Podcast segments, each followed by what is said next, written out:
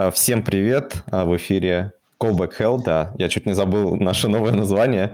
А, и с вами Сергей Головин и Никита Голуб. Я не знаю, давайте я представлюсь, наверное, коротко. Вы меня можете знать по подкасту Remote Talk. Э, Еще по совместительству я разработчик Istio в компании CSR. И передам слово пока Никите Голубу, а дальше мы передадим всем слово остальным. Ну, маленький спойлер, мы все из CSR. А, да, да, это правда. Но, но, но только Сережа Сетева. А, это тоже. Отвечает. Да. А, да, меня зовут Никита, фамилия Голубов, и я э, верстальщик, запертый в теле фронтенд разработчика. Пусть так как будет. бы грустно это не звучало. Поэтично. Да, давай, Артем, представься. Нам, нас должны знать. Ну, Артем не хочет представляться.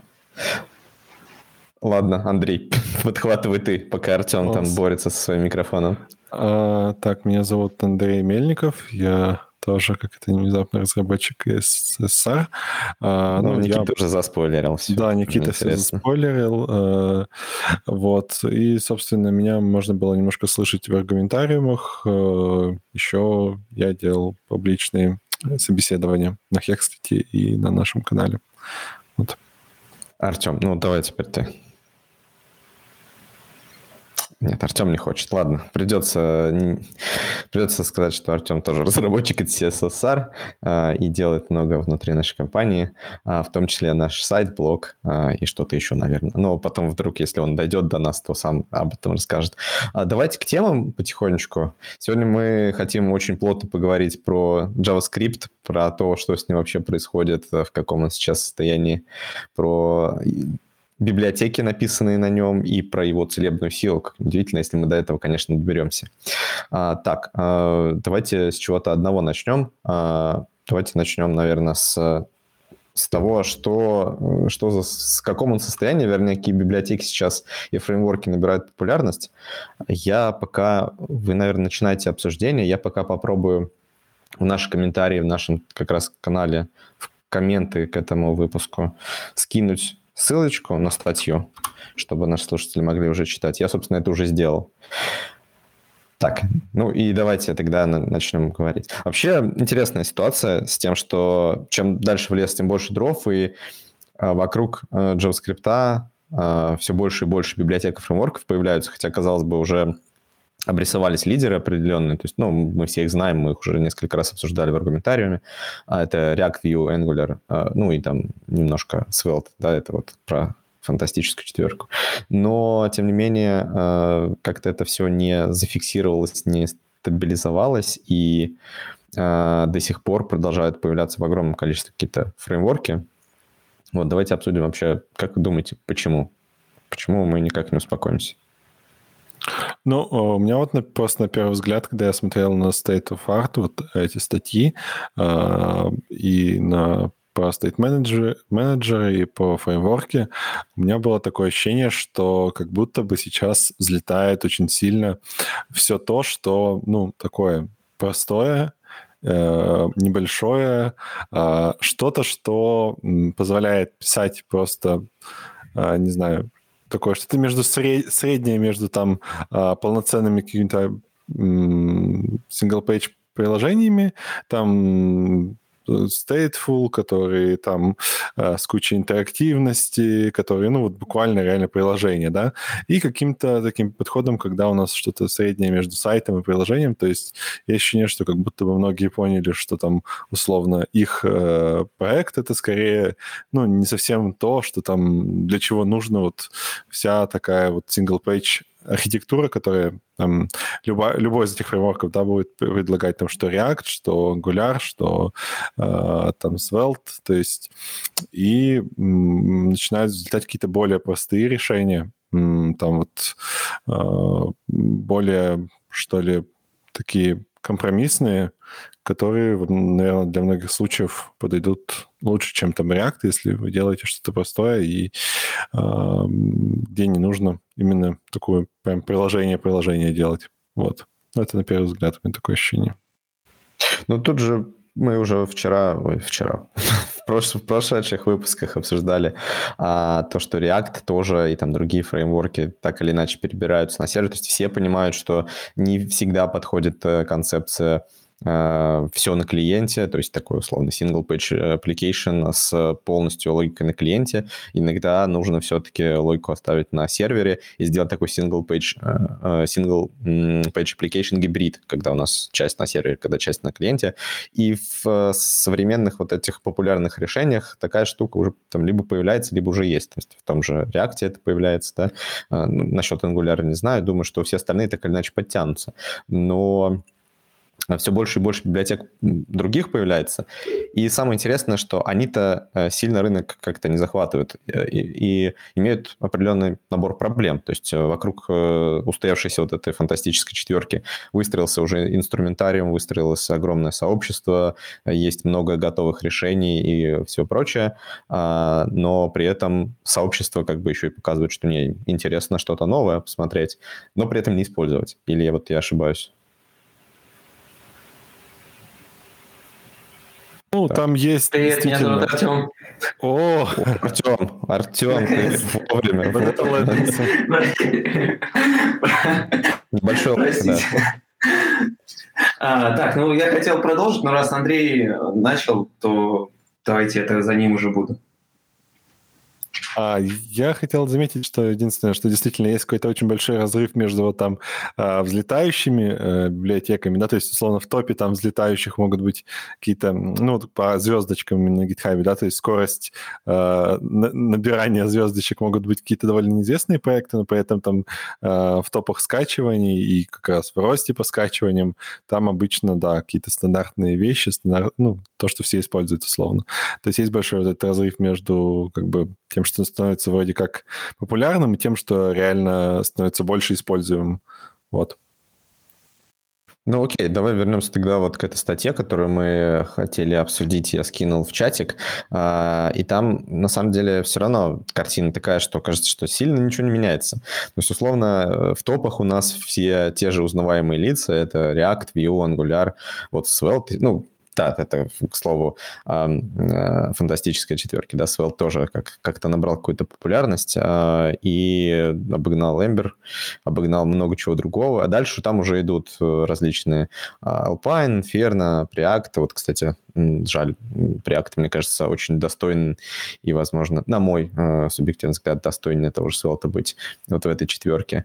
Ну и дальше Hyper, HyperApp, Riot и так далее. То есть кстати, а что это за AngularJS? AngularJS это типа первая версия Angular? Кто, кто знает, кто эксперт в ангулярах? Сейчас у нас там... А, да, кажется, это, это первая версия Angular. Ничего себе, то есть он до сих пор пользуется какой-то такой существенной популярностью. Удивительно. Это он популярнее Solid и всех остальных, ну, и Марка уж точно. А, вот, то есть, э, ну, мы видим, что там если... А меня слышно, Сереж? Вот, да, да, сейчас слышно тебя, да. О, да, эксперт подъехал. Да-да. Я удивился, да, тоже AngularJS, это действительно первая версия а, Angular, которая до сих пор а, есть в топах, ну, по скачиваниям, очевидно, потому что любые там запуски а, старых проектов ангулярных, они будут скачивать зависимость NPM и, собственно, попадать в такую статистику. Что, да, что самое интересное, там есть э, такой пункт, это э, количество ежемесячных скачиваний, э, процентный прирост количества э, ежемесячных скачиваний. И у AngularJS э, 2% прирост. То есть вот так-то. Это он еще и не просто не уходит, он еще и потихонечку растет. Но, может быть, это какая-то, не знаю, аномалия. Ну, что весеннее обострение просто. Ну да, тут же 1 апреля был. Может быть, кто-то решил пошутить и заменить Angular на AngularJS у себя в проекте. Так. Интересная ну, а вещь. А как вы думаете? А, извините, Никита, я спрошу. Как вы думаете, это происходит потому, что они просто были первыми? А, ну, несмотря на эти 2%, или потому что а, ничего лучше уже не могут придумать. А ты имеешь в виду, они это кто? Ну, вот э, четверка, которая у нас есть, и даже несмотря на четверку, вот Эмбер там появился, да, не появился, точнее, а находится в этой пятерке. Ну, он пятерки, вот. да. Да, то есть, э, ну, скажем, первую четверку еще понятно, да, но вот Эмбер, да, достаточно, ну, странно видеть его на пятом месте. А Я думал, что там будет что-нибудь такое, как React, скажем, ну, это насчет проекта, да, насчет проекта я тоже на это надеялся, если честно, но я не уверен, что вообще это связано с э, датой их выхода, потому что там внизу тоже есть age э, поле, и там можно посмотреть, что, да, некоторые, они приблизительно одногодки, условно, там вот React, Vue, э, новый Angular, а но Svelte уже нет, Svelte уже сильно моложе. Но при этом э, дальше, если посмотреть, там вообще разброс очень разный. Там кто, кому-то год, кому-то там 6 лет, и они все в перемешку идут. То есть там, мне кажется, какой-то такой зависимости уже не наблюдается. При этом AngularJS именно, э, нокауты всякие, то есть те, кто появились тоже очень-очень давно, они сильно в отстающих. То есть вот они прям рядом, AngularJS нокаут, им по 11 лет, они явно были одни из первых, Riot там, но они далеко от первой пятерки. А на какие места вы смотрите? Потому что по скачиваниям Preact заметно опережает Ember. А, так, я, я смотрю в, на, разные, на разные критерии, то есть там я не смотрел по скачиваниям, но по скачиваниям возможно. То есть я смотрел по звездочкам, по приростам, и вот еще потом обратил внимание на дату их выхода. Там не даты, конечно, там годы существования.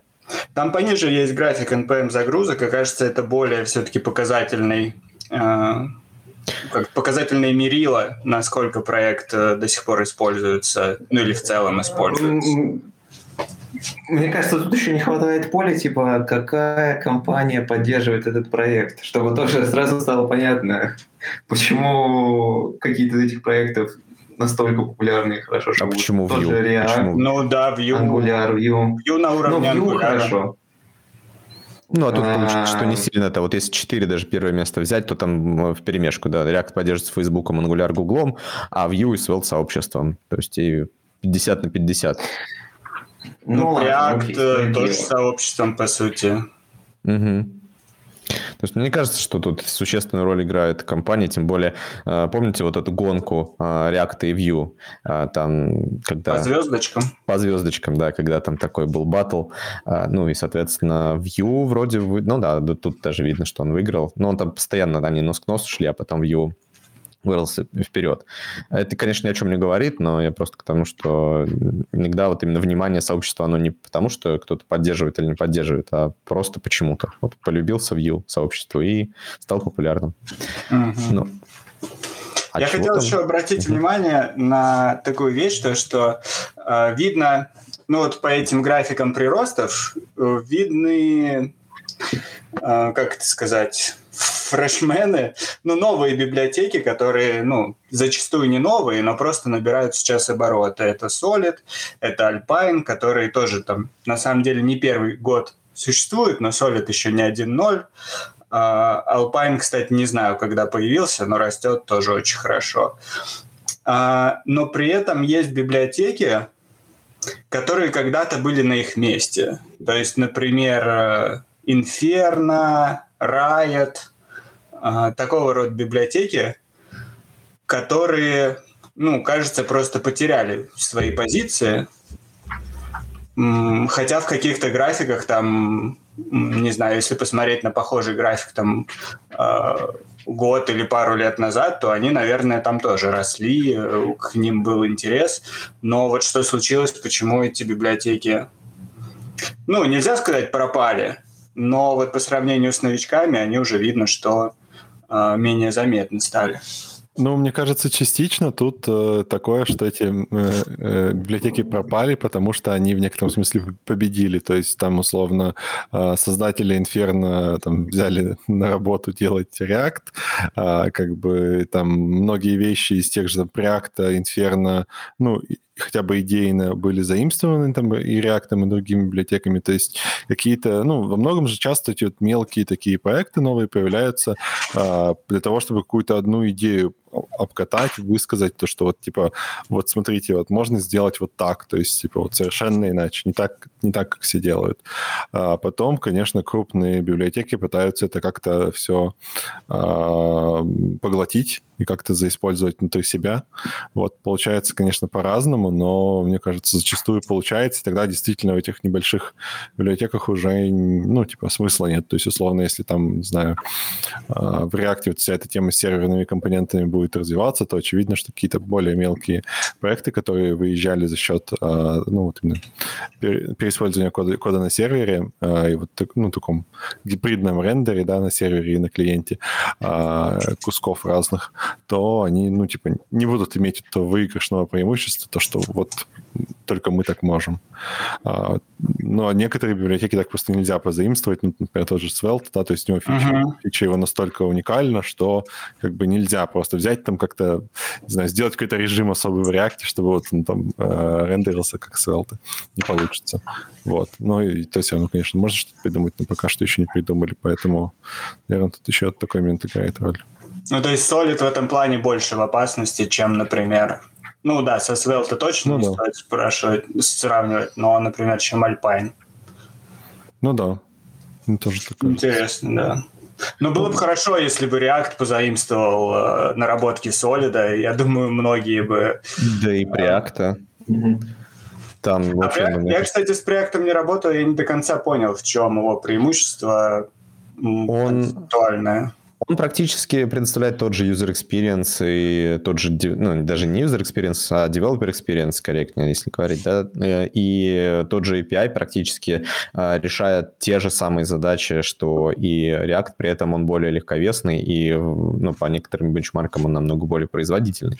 То есть э, во многих случаях, на самом деле, что интересно, можно React просто заменить на Preact, а, с небольшими доработками, и приложение будет работать. При этом будет работать лучше. Это не вообще всегда работает, потому что иногда ты можешь завязаться на какие-то библиотеки, которые работают только под React, это понятно.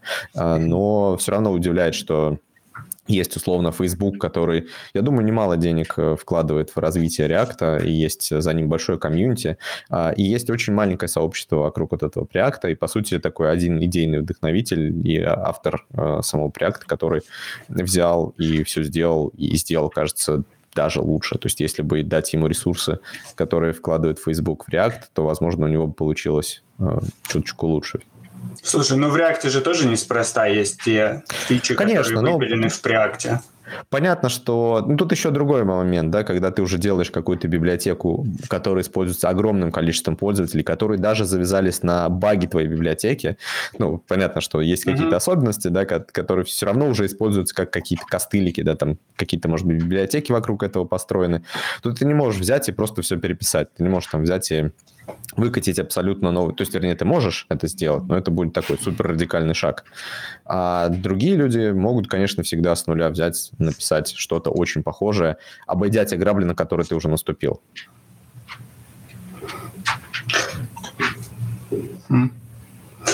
Да, твои бы слова создателям Вебака.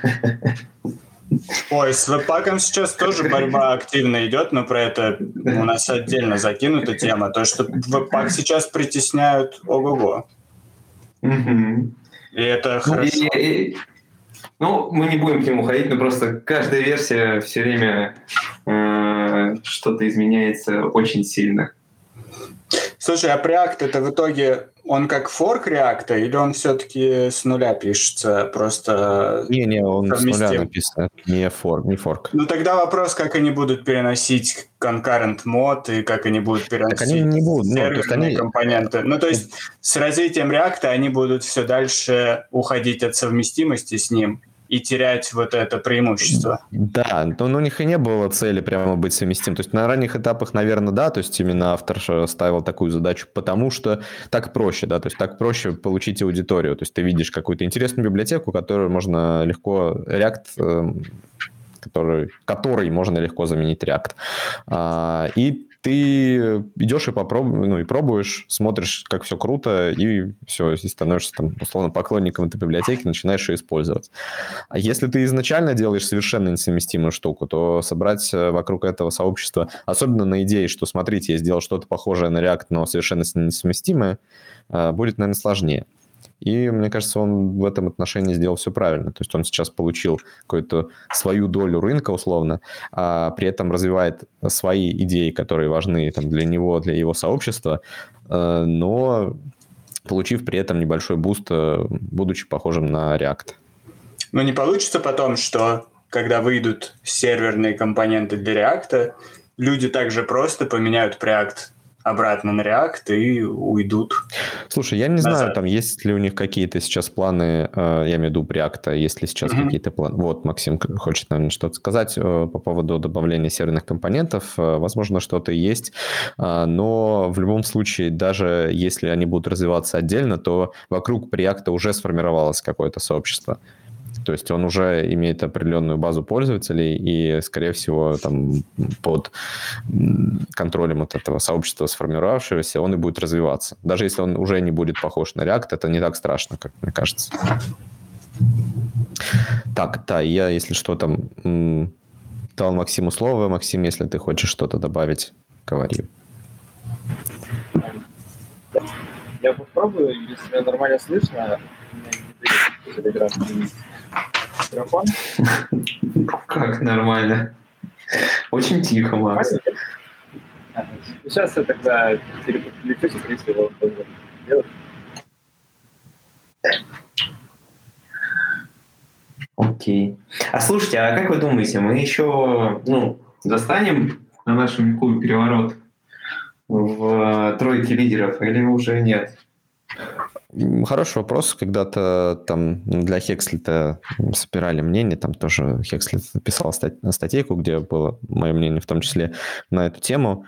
Э, мне кажется, конечно, да. Ну, то есть э, мы же не можем жить. Там, через 20 лет, возможно, все совершенно поменяется. Может быть и нет. То есть здесь сложно предсказать и сказать, что наверняка вот сейчас там пройдет пару лет и все изменится. А, мы этого не знаем, но обычно такие серьезные изменения происходит, когда либо сдвигается какая-то существенная парадигма разработки, либо когда э, происходит какой-то технологический виток очередной, там, э, либо ну, что-то должно быть глобально. Если там порефлексировать на эту тему, на тему вообще изменения в вебе, то можно наблюдать э, определенные паттерны да, его развития. То есть у нас single-page application а, начали вообще появляться и все больше и больше захватывать рынок, когда сошлись там несколько а, штук в одной точке. Да. Первое это, во-первых, компьютеры стали сами по себе достаточно мощные для того, чтобы э, логику всю на клиенте вертеть. А, во-вторых, когда у нас а, интернет стал достаточно быстрый, потому что это тоже а, влияло, потому что мы все время там общаемся так или иначе сервером. В-третьих, потому что у нас браузеры сильно ускорились, там повыходили ну, JIT-компайлеры еще в в виде трейсманки в SpiderMonkey, в Firefox, потом V8 вышел, то есть у нас сильное ускорение там где-то к десятым годам произошло. Плюс появился подход э, Ajax и, и так далее. То есть много чего сыграло роль. И в, в конечном итоге, э, там еще мы видели в качестве примера э, Gmail как такую имплементацию, вот уже single page application. В конечном итоге было, ну, стало дешевле просто какие-то фичи делать на клиенте, и все поменялось.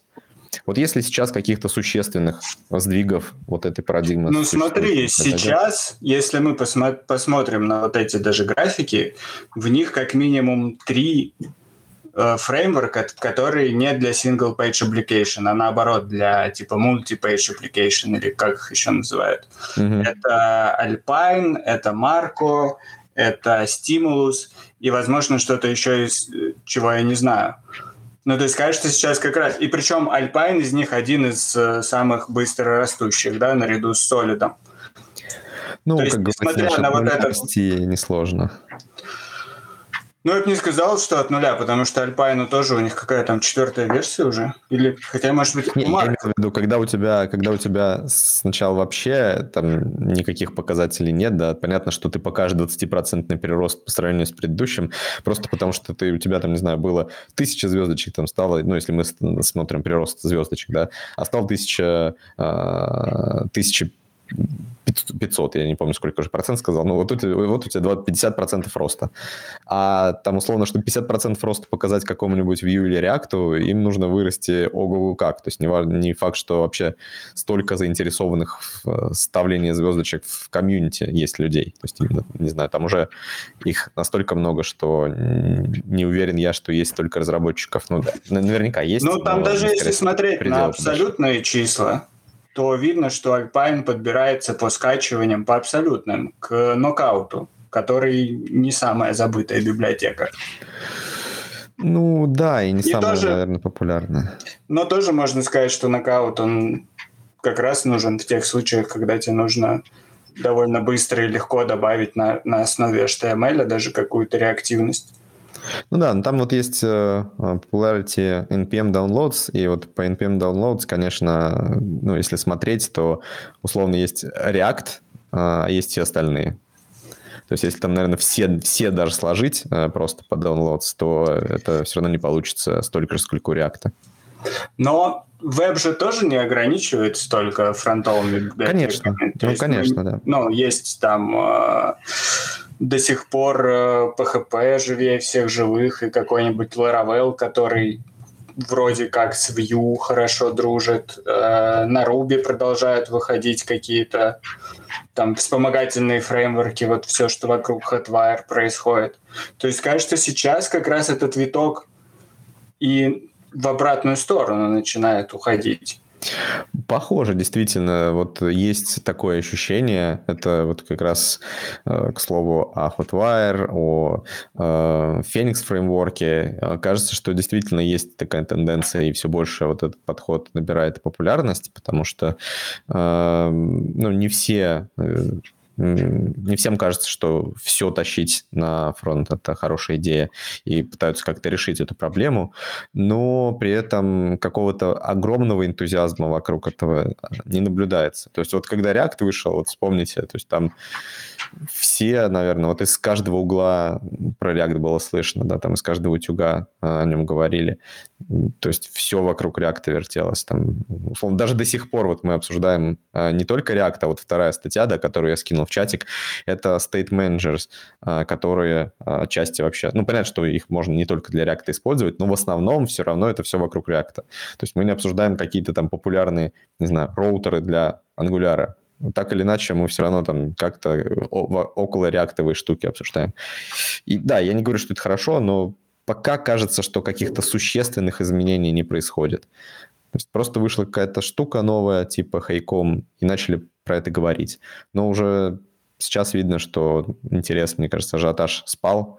И даже уже когда Hotwire зарелизился, ну, там очень большого интереса к нему, к сожалению, не было.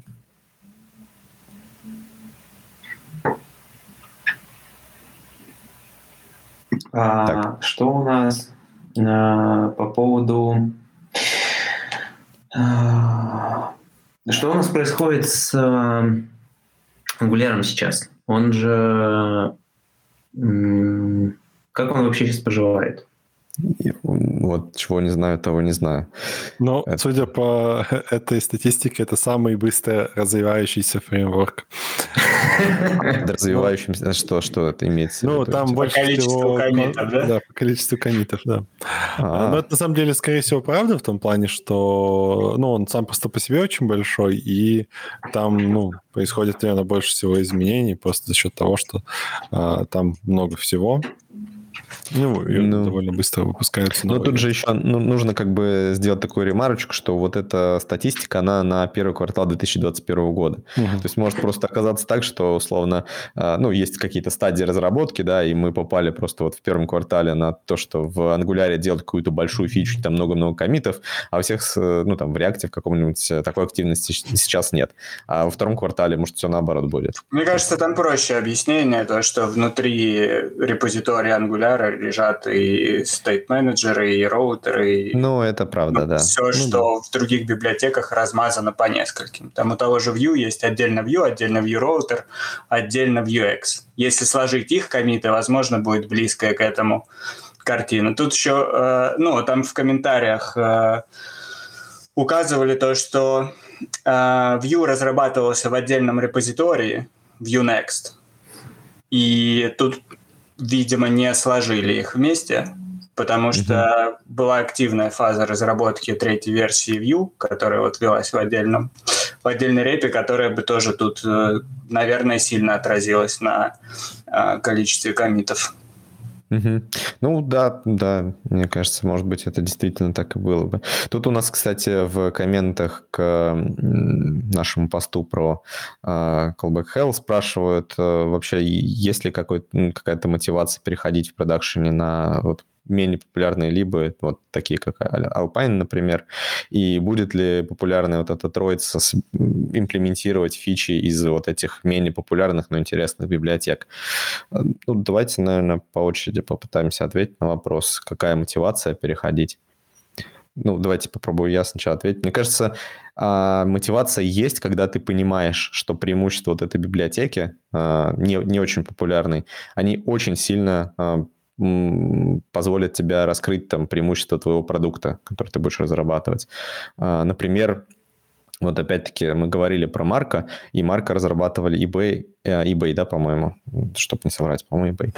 Да, все правильно. Вот, да. и eBay, они понимали, какую конкретно задачу они решают. И понятно, что если ты решаешь похожую задачу, то есть тебе нужно очень много страниц э, рендерить на сервере и делать это очень быстро, при этом иметь user experience похожий там чем-то на React, вот на разработку современных приложений, то ты будешь выбирать такую библиотеку потому что она тебе позволит сделать это просто, быстро и эффективно. А если ты ну, разрабатываешь какое-то усредненное веб-приложение в вакууме, то, возможно, какие-то особенные библиотеки, вот эти не очень популярные, а, выбирать не стоит. Ну или стоит, если ты понимаешь, что риски несущественны. Как вы думаете, ребят, вот насколько я прав, или у вас есть какие-то еще мысли на этот счет? Ну, тут пример с Alpine довольно, кажется, опять же, уникальный, а, потому что из э, вот этой большой четверки, кажется, конкурентов для Alpine особо нету. А, Alpine больше конкурирует со Stimulus, там HTML, HTMLX, да, а, то есть библиотеками, которые позволяют довольно легко добавить интерактивность а, в HTML при условии, что этот HTML генерится на сервере. Ну да, то есть э, это, я думаю, популярно при какой-то stack разработке, там в PHP мире и э, такого рода вещах, где у тебя уже есть какая-то готовая страница, и тебе нужно на нее быстренько добавить какую-то реактивность. В этом плане Alpine, кажется, подходит идеально. И ты тут отталкиваешься от э, того стека, который у тебя уже есть. То есть Alpine не становится как бы вершиной твоего стека, да, как это происходит с React. То есть, если ты выбираешь React, ты начинаешь все, все остальное под него выбирать. Alpine — это скорее то, что ты выбираешь под, э, под те инструменты, которые ты уже используешь. Тут интереснее, наверное, пример с Solid, потому что Solid пока больше похож на тех демку э, того, каким мог бы быть React, если бы его э, создавали сегодня. У него есть еще свои ограничения, не очень удобные, так скажем. Но отсутствие необходимости вручную писать все эффекты, оно, так скажем, развращает. И после солида очень хочется, чтобы в React такие вещи тоже появились. Тем более, что кроме React такого нигде нет. То, что Vue умеет отслеживать э, зависимости, э, Svelte, ну вообще, по-моему, практически все другие фреймворки автоматизируют отслеживание зависимости, React это перекладывает на разработчиков. И тут Solid это такой укол в сторону React, потому что, э, ну вот тут, как Сережа говорил, то, что иногда э, вот как переход на Preact, он довольно прост, потому что все совместимо с React. И Solid, он очень похож на React на хуках. Э, прям очень похож. И поэтому там React-разработчик, попробовавший э, Solid, может действительно задуматься, а почему Почему мне в реакте нужно постоянно писать э, самому и заботиться о производительности мне, э, когда о производительности может позаботиться фреймворк. Ну да, тут действительно такое может быть. Кстати, у нас там еще комментарий есть от Андрея Метельского. Прошу прощения, если вдруг неправильно прочитаю чей-то ник или имя, а, что вот на Alpine удобно быстро собирать что-то несложное без настройки сборки. А, ну, наверное, если честно, не уверен, что где-то вообще сложно на другом фреймворке собирать что-то несложное, потому что там для любой библиотеки есть какие-нибудь стартеры, типа вот для React. Но там имеется в виду, Сереж, что ты можешь Alpine просто скриптом подключить себе в HTML, mm-hmm. прям в HTML, то есть у тебя вообще нет сборки. Ты прям в HTML все делаешь, подключил скрипт и уже накидываешь. Ну, возможно. В Vue, я... в Vue есть похожий режим, но из-за того, что во Vue это как бы опциональный режим, то, наверное, ему до Alpine все-таки далековато. Угу. Я скорее даже к тому это говорил, что ну просто сейчас э, вот эти грани насчет э, сделать что-то несложно, они настолько стерлись. Там же есть еще и сборщики, которые там э, Zero Config, которые по сути сразу уравнивают всех, ну, практически всех. Но да, согласен, что возможно где-то чуть проще, где-то чуть чуть сложнее, но мне кажется, здесь все-таки на другие преимущества нужно смотреть. И там еще второй вопрос, ну, вторая часть вопроса, вернее, была, это по поводу, будут ли будут ли вот эти популярные библиотеки имплементировать фичи изменения популярных библиотек.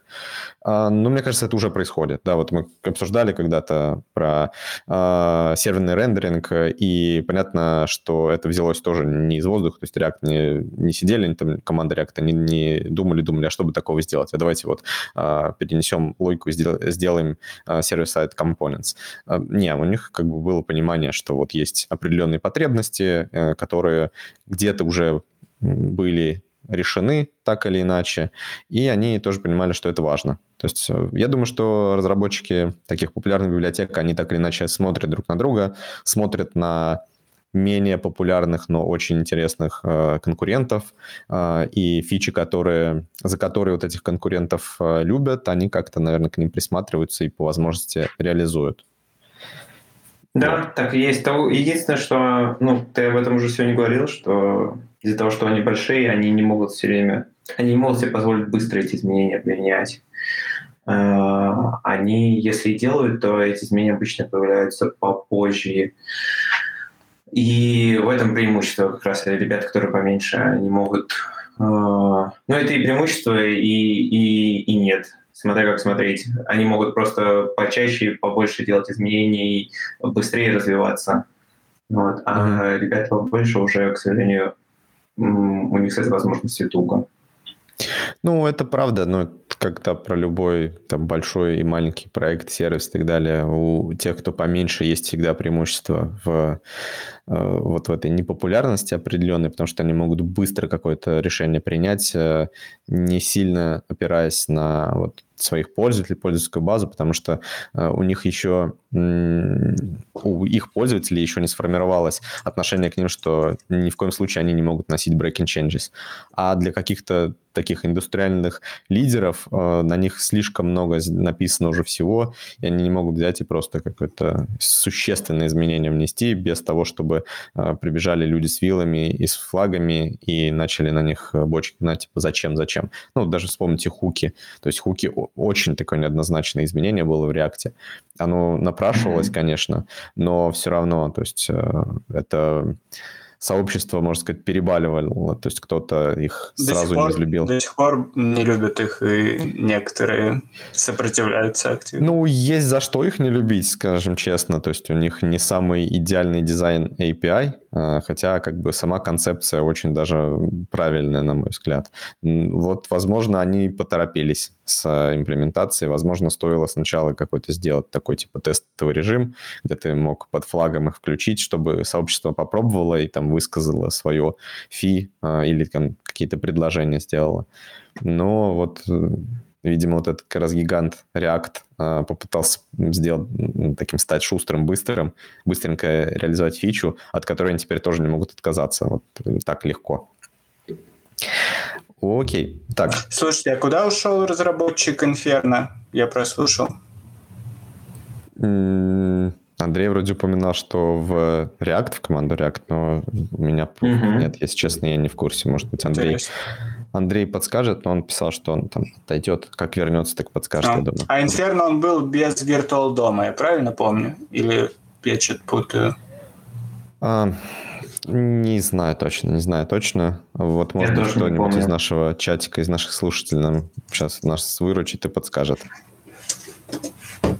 Ну ладно, просто было... Ну, хотя это сложно, наверное, узнать, когда человек уходит в такую большую команду, сложно понять, что именно он туда привносит. Но сейчас интересно смотреть, как э, создатель Солида, он же пришел в команду Марка, mm-hmm. и они сейчас активно делают пятую версию Марка, которая будет м- чем-то интересным. А вот интересно, угу. за Марка все так же и стоит eBay, то есть тоже, получается, большая компания за ним стоит? Или это все-таки... Да, типа... а, это ну, по-прежнему eBay, это, ну, как бы внутренний проект их э, основной, но он, кажется, потихоньку начинает набирать интересы, отчасти, возможно, отчасти благодаря вниманию со стороны React к серверным компонентам, то, что люди заговорили, то, что это круто, но посмотрите, уже есть фреймворки, где это сделано. И mm-hmm. кто-то, возможно, действительно задумался, то, что зачем мне э, React, если есть э, то, что мне лучше подходит. Не, вообще это сама тенденция мне очень нравится. То есть мне очень нравится то, что начали задумываться, почему бы не вернуться на серверы, там какие-то подвижки в этом направлении есть. Мне нравится то, что появляется большое количество библиотек, потому что а, ну, мы как потребители в данном случае мы выиграем от конкуренции. То есть улучшится user experience, улучшится, увеличится количество вариантов, как мы можем работать с веб-приложением, разрабатывать эти веб-приложения. А, под каждую задачу найдется какое-то свое хорошее, эффективное решение, и это, это точно не может не радовать. Так, давайте, наверное, перейдем уже к следующей статье, немножко ее хотя бы обсудим, потому что, мне кажется, там сильно долго и нас не хватит, и обсуждать нечего. Это про стейт-менеджеры. Это прям вообще супер свежак в продолжении как раз а, предыдущей статьи а, от того же автора, от Алексея Антипова. А, что есть нам сказать по поводу стейт-менеджеров? Ну, там интересно, что в эту подборку попал React Query, причем по некоторым показателям показал mm-hmm. себя довольно хорошо. А, хотя сложно сказать, насколько React Query это State Manager. А, SVAR тоже там. Ну, то есть SVAR, React Query это, по-моему, почти идентичные библиотеки. Я работал с SVAR на последнем проекте.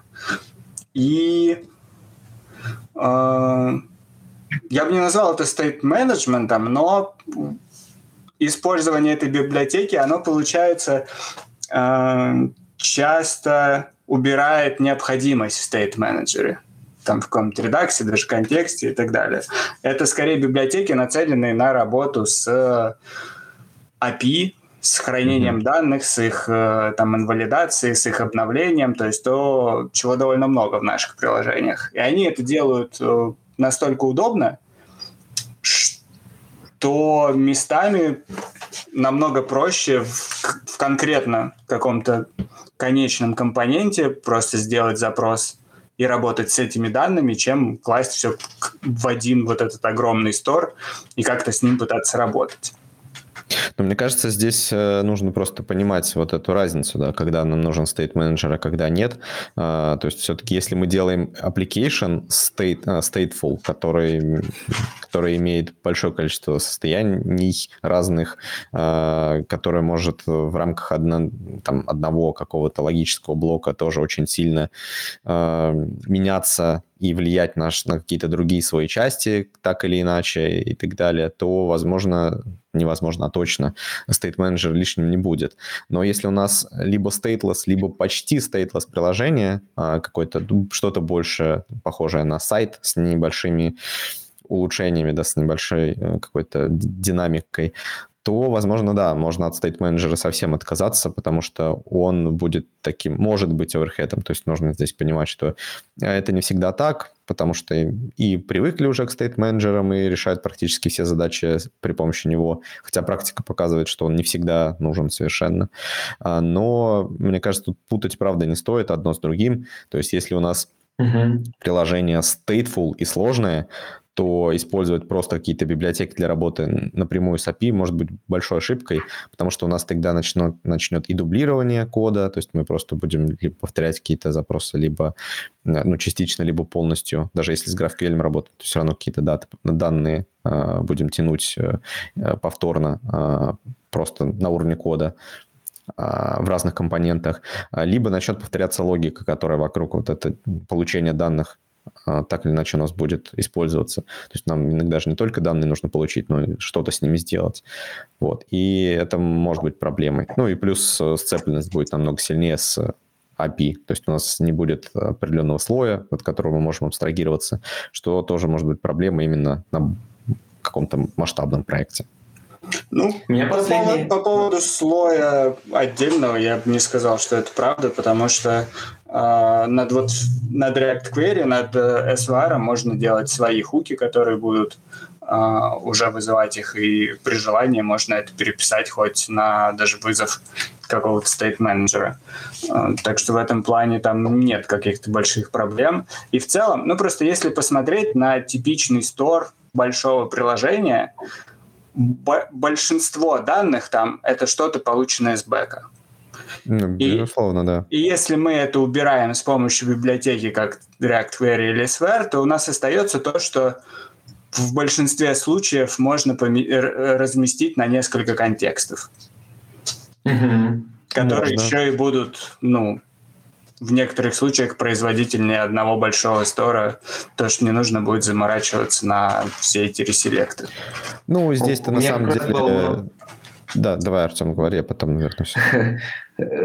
Пока мы не отошли от контекста, у меня много как раз было проектов в последнее время, где достаточно было ну, простого React контекста, и с ним, на самом деле, так приятно и удобно работать. А, и а, когда нету ну, в смысле, как ты правильно сказал, Сереж, когда есть проекты, где, в принципе, эти какой-то не, не слишком stateful, а такие просто улучшения, то там вот это решение, с, э, если у вас реакция контекстом отлично заходит. Ну да, но на самом деле, ну то есть просто вот это само понятие state manager это такое очень абстрактное понятие, то есть каждый в него вкладывает что-то свое, и каждый наделяет э, определенными характеристиками этот термин, да, что вот state manager должен то-то, то-то, то-то. Но на самом деле state manager должен просто менеджить state, а, и если мы говорим про контекст, то он, собственно, с этой задачей справляется. Просто мы там небольшую обвязку зачастую пишем какую-то вокруг этого, просто чтобы чуть удобнее работать с контекстом. Но вот сейчас сейчас э, с хуками, ну, даже каких-то специальных обвязок уже можно не писать, это довольно легко и э, естественно получается. А, но, тем не менее, если возвращаться к комментарию Никиты, да, я согласен с тем, что мы можем вынести все в отдельный слой, а, но тогда, а, кажется, теряется немножко концепция вот э, этих библиотек, что React говорит, что SVR. Не, ну, я не сказал, что прям полностью теряется, но они, по крайней мере, именно пропагандируют как мне кажется, подход, когда у тебя есть компоненты, и мы прямо в нем э, тянем какие-то данные, серверы, и типа все это вместе делаем. То есть... Ну, ну да, я просто про проблемы. то, что... А, ты видишь проблему в том, что как конкретные ну, компоненты запрашивают себе конкретные да, данные. Ну, конечно, на больших, э, в больших приложениях это точно будет серьезной проблемой. То есть мы все равно начнем спотыкаться об это. И, и э, мы, конечно, сможем это решить, опять-таки, выносом и, и созданием новых абстракций, но кажется, что если бы мы изначально об этом подумали, то мы бы об этом не споткнулись. Поэтому я говорю, что важно понимать, что мы делаем. Да, это будет все-таки какое-то очень сложное приложение с большим количеством манипуляций состоянием, а, либо это будет что-то не очень сложное с небольшой динамикой, где у нас там, в принципе, данные сервера получили, чего-то с ними немножко поделали, где-то что-то там подновили, там подгрузили, например, когда а, там, не знаю, какой-нибудь блок раскрылся полностью, а, то, наверное, действительно там упарываться и тем более тянуть какую-то стороннюю библиотеку для стейт-менеджмента не стоит. Максимум ты еще контекст действительно завязаешь, может быть, даже и без него обойдешься. И такой подход, типа как React Query, хорошо зайдет.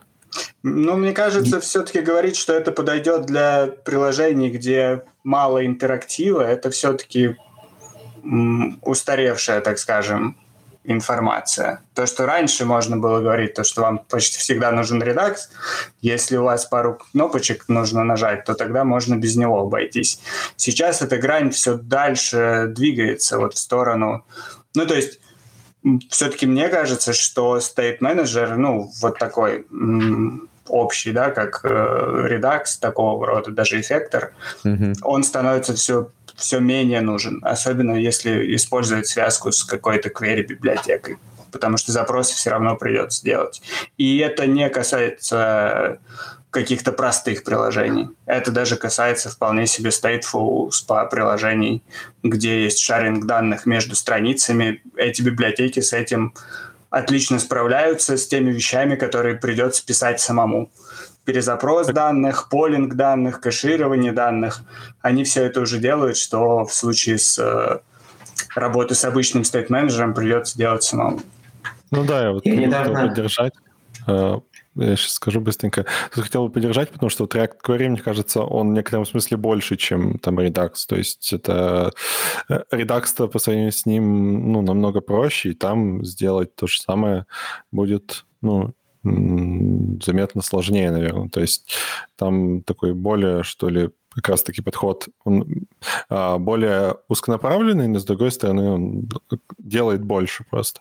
И mm-hmm. там действительно многие вопросы, которые, ну, там, синхронизации данных, а, которые как раз стоят, когда вы делаете на приложение, они там решаются более гладко, мне кажется. А, да, я сейчас немножко еще раз все-таки подчеркну, что я не говорю, что React Query это типа что-то ненужное, оно работает только в маленьком масштабе. Я скорее про сам подход, когда мы мешаем сразу и логику запроса запроса данных, работы с данными и непосредственно репрезентационный слой, то есть компоненты, визуальная составляющая.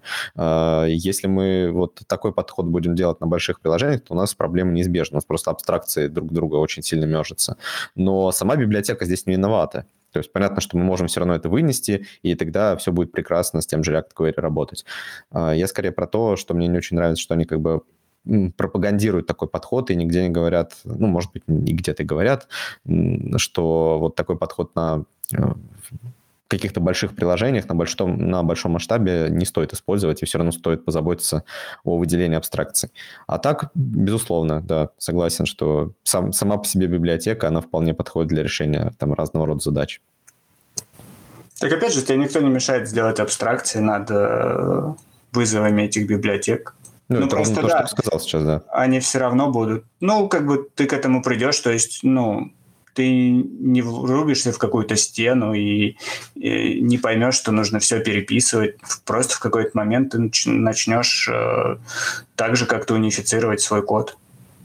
Ой, э, я боюсь, что... Ну, наверное, да, если ты достаточно опытный, чтобы вовремя понять, что что-то идет уже не так, и что вот у вас как раз-таки тесное слияние двух э, слоев произошло в приложении, двух абстракций э, больших, то, наверное, да, ты, для тебя это никакой проблемы не будет, ты сразу поймешь, что окей, мы вот сейчас писали-писали все вместе, а теперь давайте выделять абстракции, все-таки выделять какой-то слой работы с данными и слой э, репрезентации этих данных. Но боюсь, что не все могут это вовремя заметить. То есть есть иногда может это привести к тому, что у нас есть какое-то приложение на сотни тысяч строк кода, где все очень сильно одно в другом, где четко непонятно, откуда эти данные приходят и куда уходят, и где вообще можно найти конкретно, конкретно нужный тебе компонент. А, очень много дублирования кода получится и так далее. Ну, как бы такие стандартные проблемы при протекающих абстракциях. Ну, Пока, мне кажется, это чем-то слишком абстрактным, чтобы, наверное, возразить. Ну, окей, хорошо. У меня два вопроса скопилось. Можно я задам? Давай. Смотрите, первый вопрос. Я когда эту статью увидел, не знал, что стейт-менеджеров существует уже так много. Я знал про вот эту троицу, которая там самая первая, Redux, MobX, RxJS. Вот. А, а Кит рассказал, что он работал... Сейчас супер популярный. Нет, его, я, не, я его тоже не знал, это ага. как-то мимо меня прошло. И вот э, Никит сказал, что он работал с э, СВ, правильно? Угу. Да. Вот. А, просто можешь в двух словах хотя бы сказать, в чем его фишка, почему он тебе понадобился? Это первый вопрос. Вот. И сразу второй, потому что я боюсь, я не успею задать его потом. Я когда недавно делал бота для ну, для нашей компании, Никита знает, о боте я говорю, вот, я там использовал как раз для управления стейтом Redux, просто привычки. Вот. Является ли это грехом или чем-то неправильным?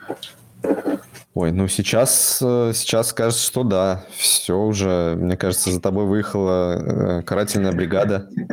Ну, кстати, нет, потому что э, сейчас ну, я, по крайней мере, в Твиттере наблюдаю некий ренессанс редакса благодаря Redux Toolkit, который активно сейчас поддерживается, причем официально, ну, то есть он прям в репе то ли React, то ли Redux лежит, то есть это не комьюнити библиотека, а уже официальная.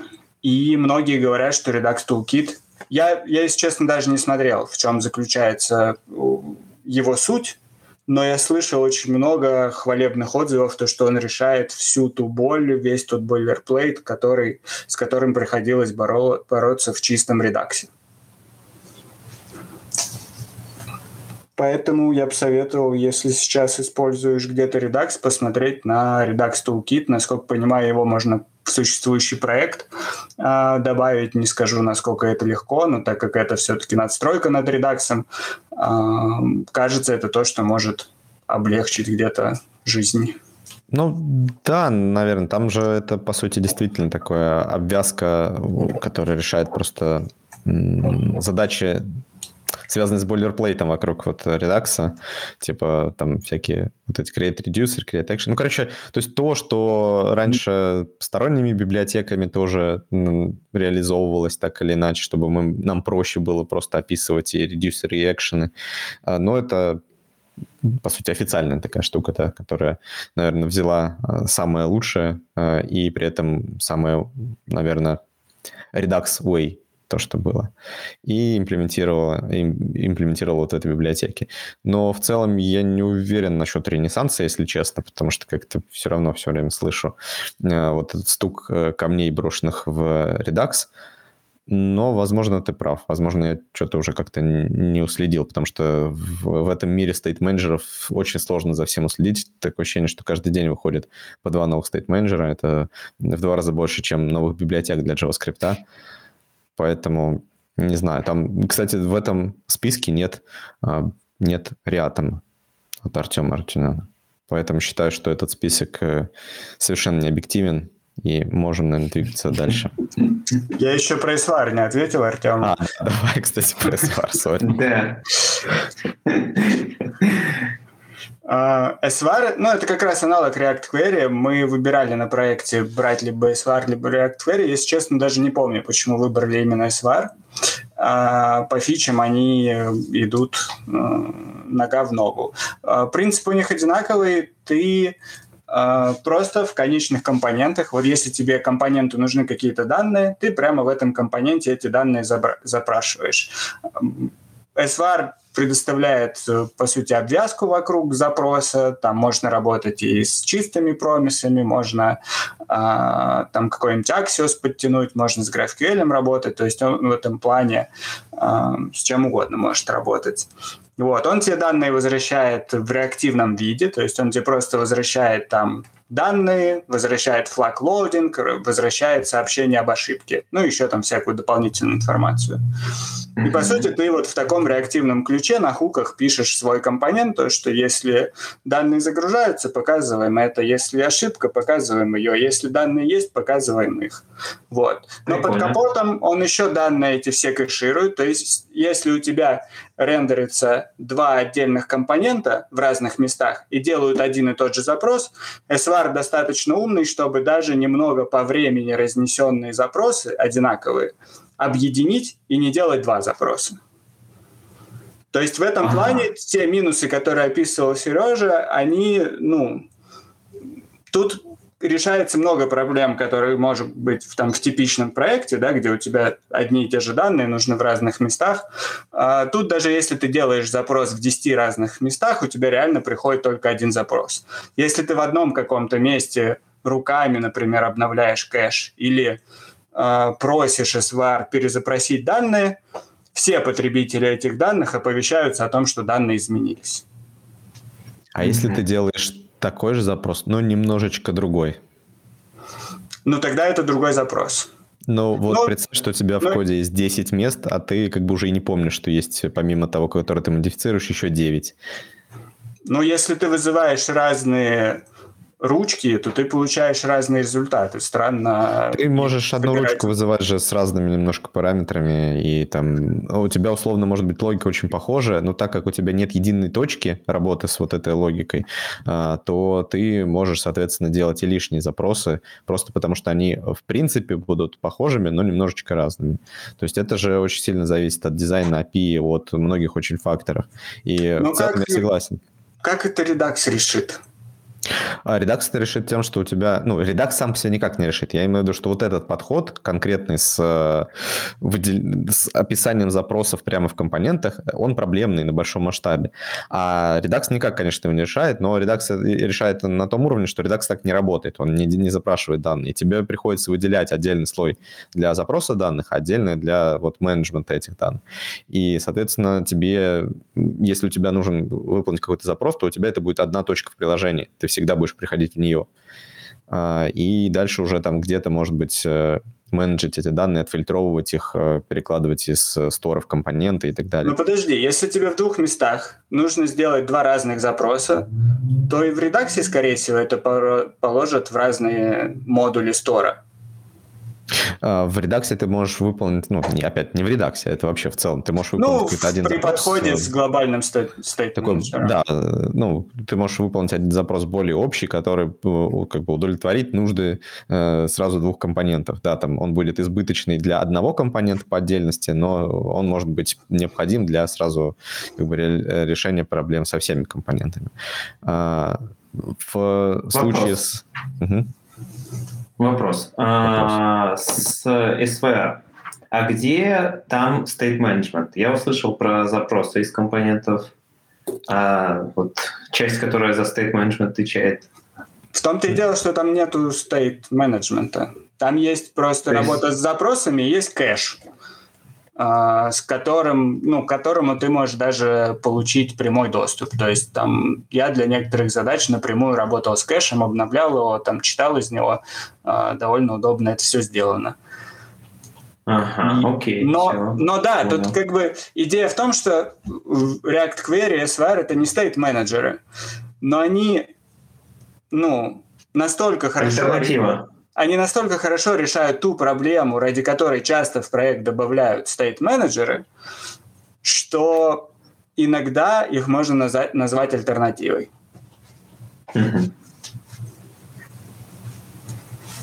Так, у нас есть, э, а, есть слушатель, вот Сергей, так, так, так, так, сейчас одну секунду, я, по-моему, дал, да, все, я Сергей, я тебе дал как раз-таки слово. Если есть что добавить, добавляй. А, у меня микрофон запущен. Всем привет. Привет. Э, Сергей, бывший работник CSR. Да, рад тебя снова слышать. Да, я тоже очень рад слышать, на самом деле. А, вот чего не хватает в стейт-менеджерах, это relations, да, то есть отношений. Вот э, стал, ну, я так побочно сталкивался, вот на Vue есть Vue ORM. То есть э, э, связывает стейты, делает связи. Очень интересная тема. Ну, как бы вот в это в реакте, например, я что-то особо Как называется еще раз? Скажи, пожалуйста. Vux ORM. ORM. То есть а что ты имеешь в виду, что когда у тебя один, связи... один кусок данных типа от других э, зависит? Ну, предположим, есть список э, каких-то пользователей, да, например, да, и мы заходим в одного пользователя, у нас есть стейт э, списка и стейт пользователя.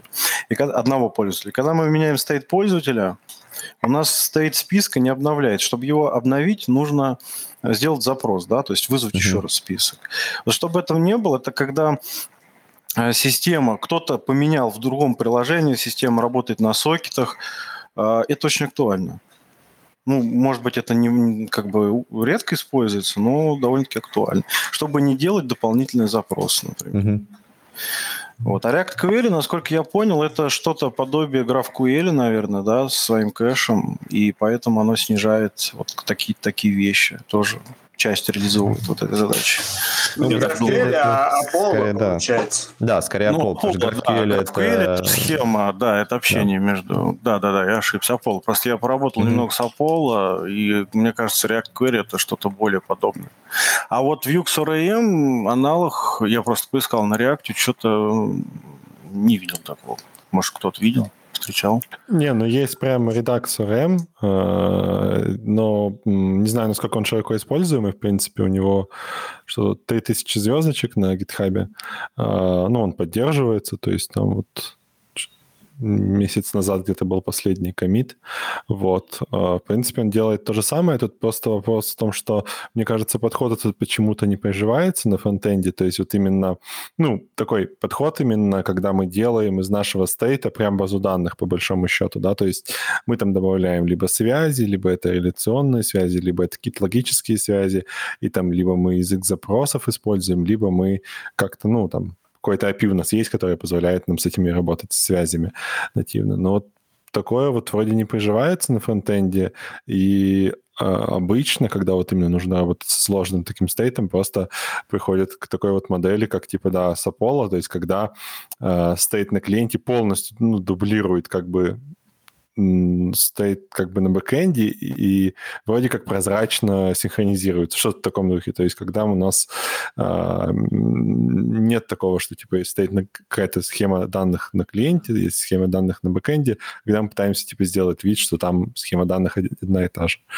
Вот. Мне кажется, это возможно от того, что тогда бы появилась еще и необходимость в дублировании э, кода какого-то, да, и поддержки непосредственно двух схем в двух местах местах. А так, получается, у нас уже в, одной, в одном месте непосредственно есть определенные релейшены, и мы как бы получаем данные в виде достаточно а, плоской нормализованной обычной структуры, ну или денормализованной там где-то надо, но нормализуем на уровне стора. А, но, если честно, да, не знаю, потому что, кажется, вроде, может быть, это иногда и хороший подход был бы. Ну, я так понимаю, что на фронтенде зачастую такой подход, ну, когда он нужен, заменяют тем, что делают бэкэнд во фронтенд, и там mm-hmm. занимаются вот этим. То есть там, по сути дела, ну, делают какую-то такую схемку, типа, которая э, на самом же деле отличается от бэкэнда, потому что бэкэнд и фронтенд может, там, не знаю, из 10, допустим, сервисов тянуть разные данные и притворяться, что вот он э, хранит данные вот в таком виде. На самом деле это как бы понятно, что на бэкэнде такой mm-hmm. схемы никогда не было, мы сами ее придумали, но мы делаем вид, что вот э, на бэкэнде схема такая, как в GraphQL, например, описана, да, то есть, хотя ее там могло и не быть вообще никогда, то есть она чисто как бы синтетическая, но обычно, мне кажется, это делается именно в виде такой прослойки, а вот на, чтобы на фронтенде такое же делалось, такое, да, редко почему-то встречается. Мне кажется, там тоже не совсем то же самое будет. Все-таки BFF, он в основном, ну, не в основном, он всегда практически э, stateless. То есть мы обычно там как-то данные комбинируем, да, агрегируем и отдаем их. Э, и там тоже релейшенов именно в том понимании, как это было бы в базе данных, их нет. То есть у нас нет релейшенов на модификацию, например, там и так далее. То есть мы не условно, не запрашиваем по айдишнику что-то для какой-то сущности, мы скорее просто агрегируем уже сущности на, на уже собранные заранее. Мы можем действительно агрегировать их там по какому-то ключу, но обычно мы все-таки стараемся приложить это на backend-backend, а не BFF. Но согласен, да, где-то, может быть, есть какие-то пересечения. Эм, окей. Так, есть ли нам что еще добавить по поводу чего угодно, связанного с этой темой? Ну, это не совсем про зависимости, но в SVR есть э, интересный способ отслеживания цепочек запросов. Mm-hmm. На самом деле это обычный реакторский способ, то что если у тебя для какого-то запроса используется переменная из стейта или из э, пропсов, то этот запрос тоже становится реактивным.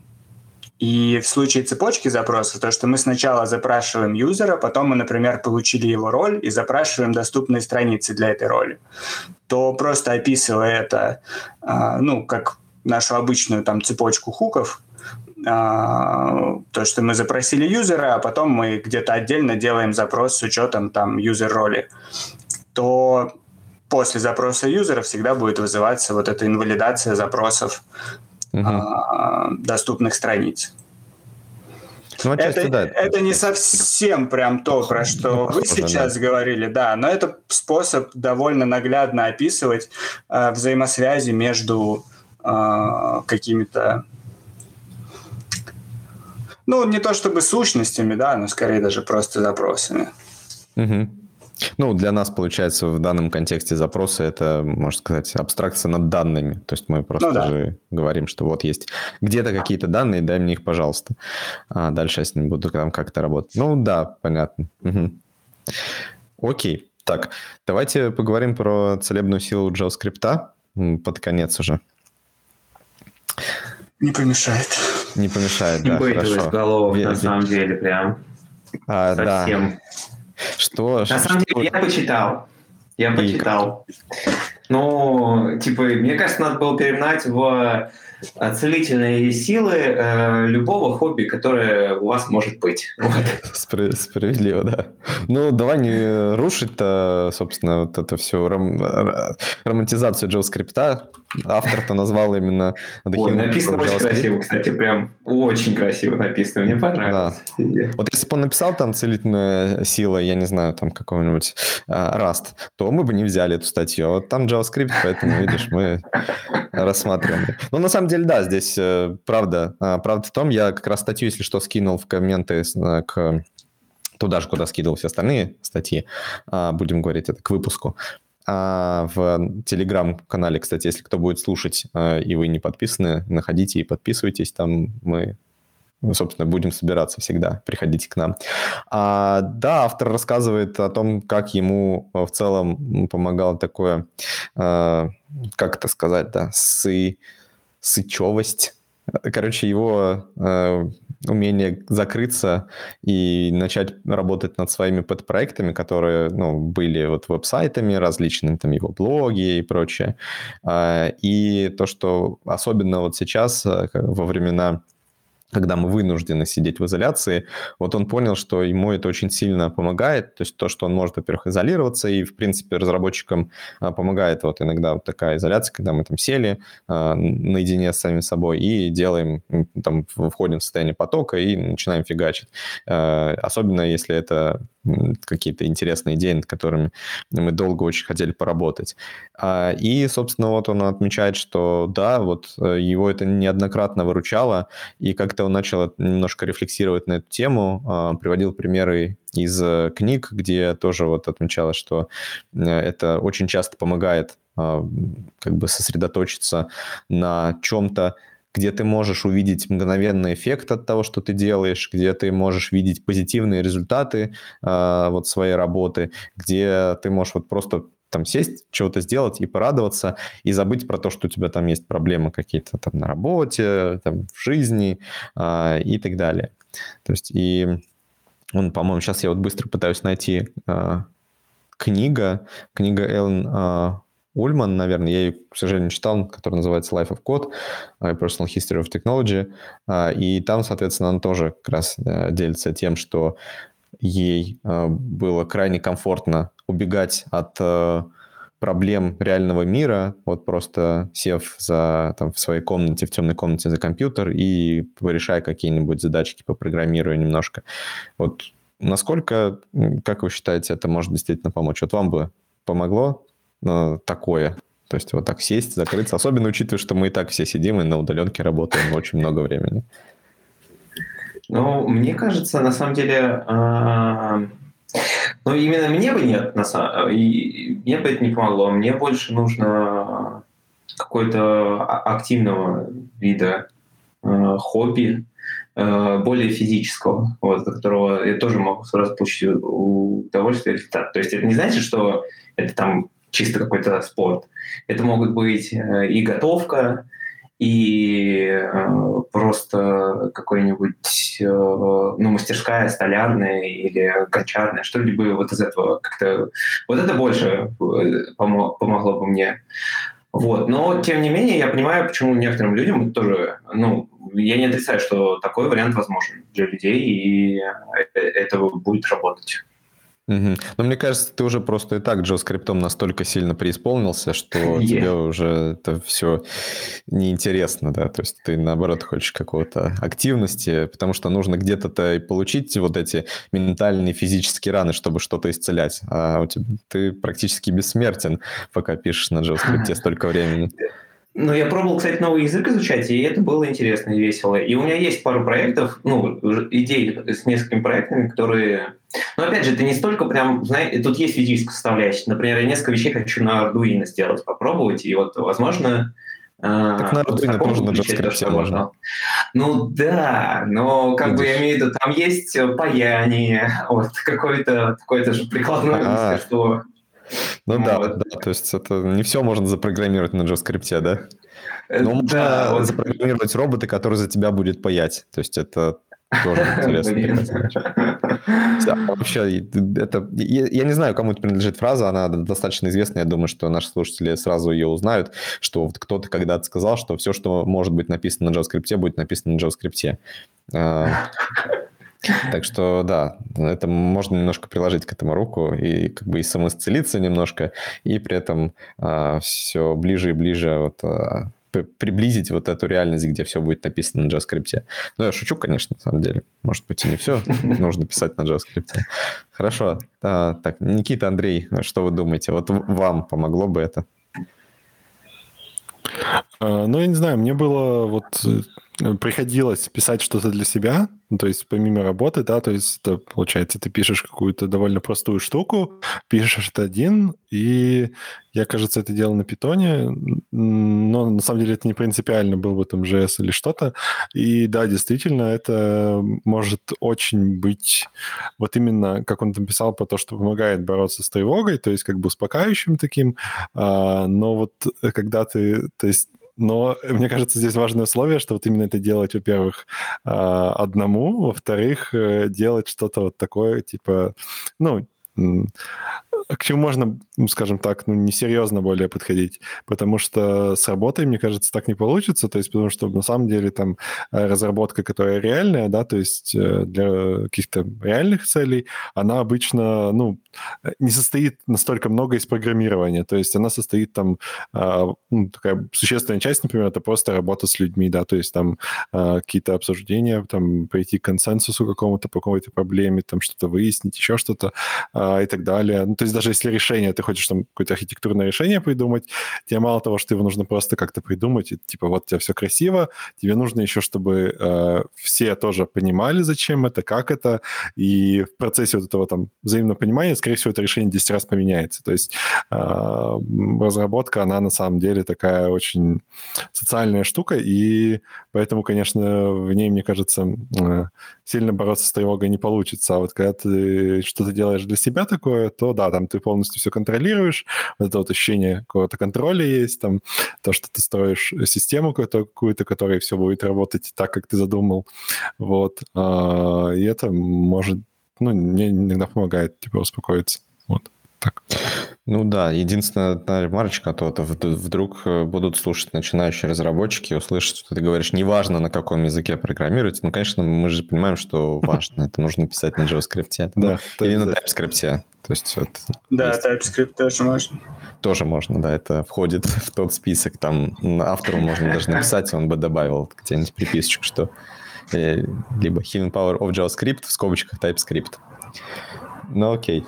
А, Никит, есть тебе что добавить на, по этому поводу? Слушайте, я в свободное время по своему желанию, по-моему, никогда ничего не писал. Ну, в смысле, кода. Я могу что-то почитать, но именно желание писать код или делать какой-то pet project, я не помню, чтобы у меня оно возникало или возникало до такой степени, чтобы я реально это делал. То есть у тебя могло возникнуть желание, но ты так подошел, потрогал клавиатуру и все, отпустила. Ну, типа того. Просто подумал о чем-то. Ну, неплохой бы был Bad Project, если бы... Если, бы кто-то его сделал. Если бы не мне, да, пришла эта идея, но не повезло этой идее. Да. Но не знаю, кстати, я, может быть, просто в работе эти потребности для себя закрываю и не знаю, просто не чувствую потребности такой. Но у меня вообще как-то у меня нет какого-то нормального хобби, И я, когда последний раз пытался его найти, в итоге только выгорел. Поэтому... Ничего себе. Да, выиграл в поисках хобби. Действительно, хотел да, найти хобби. Но у меня вроде как все неплохо с дисциплиной, но иногда это оборачивается ну, отрицательно. То, что я могу себя настолько заставить и просто проигнорировать, что мне нужно отдыхать, а не хобби заниматься. Неплохо, да, возможно, возможно, да, конечно, работа над проектами тебе не очень хорошо подойдет, если настолько у тебя все хорошо с дисциплиной, а то так засядешь и все, пока не ну, реализуешь. Да, у меня даже с работой бывает, э, ну, мне приходится прикладывать усилия, чтобы там меньше работать или чтобы меньше в свободное время что-то читать по работе, смотреть, потому что это чересчур ну, это уже требует силы, а не дает... В... Ой, ну да, это уже потребляет силы, а не дает их в какой-то момент. И тут важно угу. учиться это контролировать. Ну, наверное, это так, то есть, э, и, мне кажется, сколько людей, столько мнений. Вот лично мне, например, просто интересны технологии, там, в самом разном э, их виде. Я там люблю языки программирования как in general, да, то есть просто как сущности, как какие-то предметы изучения. Поэтому мне нравится там что-нибудь почитать про новый язык, поковыряться с ним, какой-нибудь написать простенький. Это даже не то, что pet project, а, знаете, какой-то чуть более сложный Hello World, чем просто Hello World, там попробовать mm-hmm. какие-то концепции языка. Э, меня это заряжает, например. Ну да, я понимаю, что это, наверное, не всем подходит. Э, ну, согласен отчасти с автором, что иногда вот хочется действительно просто сесть а, вот чтобы, не знаю, в тишине, в, вот в этой условно темной комнате э, и реализовать какую-нибудь свою идею. Но бывает так, э, вот, по крайней мере, я много видел различных отзывов от выигравших разработчиков, а, которые писали вот этот свой project, который придавал им сил, а потом он стал популярный, а, набежало много людей и начали условно забрасывать какашками, да, то есть вот это не работает, сделай мне вот это, и человек, а, подходя с ответственностью к тому, что он написал, он начинал просто фигачить в этом open source хлеще, чем на работе, и, естественно, это вообще уничтожало всякую мотивацию возвращаться к подобной активности, и еще больше деморализовало от того, что ты понимал, что... Ну, по-моему, кстати, Никита Прокопов писал статью про то, как, вот он выгорел, насколько это серьезная проблема была, что написывал, что вот он сделал один подпроект, другой там, ну, не подпроект, а там open source проект, когда у него было свободное время. А потом они как бы к нему все время бумерангом прилетали, что их нужно поддерживать, развивать. Он понимал, что не хватает на это времени, из-за этого ему было еще там а, не знаю, стыднее, по-моему, ну, точно не буду сейчас спрашивать насчет его эмоций, но что-то такое. И из-за этого в, конечном итоге он сильно выгорел а, и вообще не мог нормально заниматься программированием. Поэтому здесь тоже нужно быть, наверное, осторожным и не превращать свои пэт-проекты во что-то серьезное. Хотя Я переживаю сейчас хотят. за создателя Соли, да, Райана Корниата, потому что он рассказывал, что он 8 часов работает над Марко, а потом где-то плюс-минус 4 часа еще работает над солидом уже в свободное время. Ну, может, для него это в кайф. Знаешь, так типа он 8 часов поработал над Марко, а потом пошел и работает над другим проектом. Это как, не знаю, как что-нибудь погулять в парке, что-то такое. Ну, такому только позавидовать, потому что... Тут тоже, наверное, но это может больше к теме про выгорание, когда мы до нее доберемся, то, что... Если не выгорим до этого. Вот, да. То, что часто вот такие очень активные люди. А, помню, еще был Ти-Джей э, Холовайчук, ага. который написал просто, там, не половину, знаю, половину, 90% да, того, что мы использовали в тот момент, да и до сих угу. пор. А, вот. И когда смотришь на, на таких людей, э, сложно вспоминать о том, что это не норма. А, ну да, потому что они все-таки становятся такими как бы флагами, да, то есть на которые ты ориентируешься, такими э, лидерами э, сообщества, и ты думаешь, что вот круто быть таким, а не круто не быть таким. Mm-hmm. И это может неправильно восприниматься, то есть искажаться в головах, что вот если ты так же не делаешь, то ты чего-то делаешь не так, то есть что ты ну, занимаешься какой-то фигней.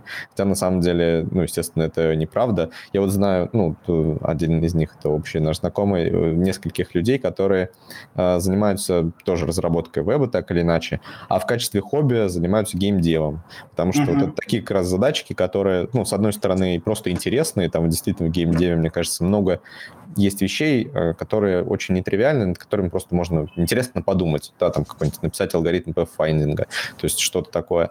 И при этом это совершенно от, э, от, отдельная вещь, да, то есть никак не связана с твоей работой, и ты там тоже видишь какой-то мгновенный результат, да, вот то, чего бывает не хватает там разработчикам. Почему я, например, веб люблю, хотя, ну, как бы у меня всегда было больше склонность к каким-то технически сложным штукам, тем всяким, не знаю, компиляторам, языкам программирования и все прочее. Но веб я люблю именно за то, что ты видишь результат, и ты можешь получить фидбэк напрямую там, от пользователей.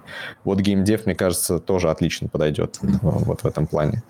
То есть очень такая интересная потенциальная штука.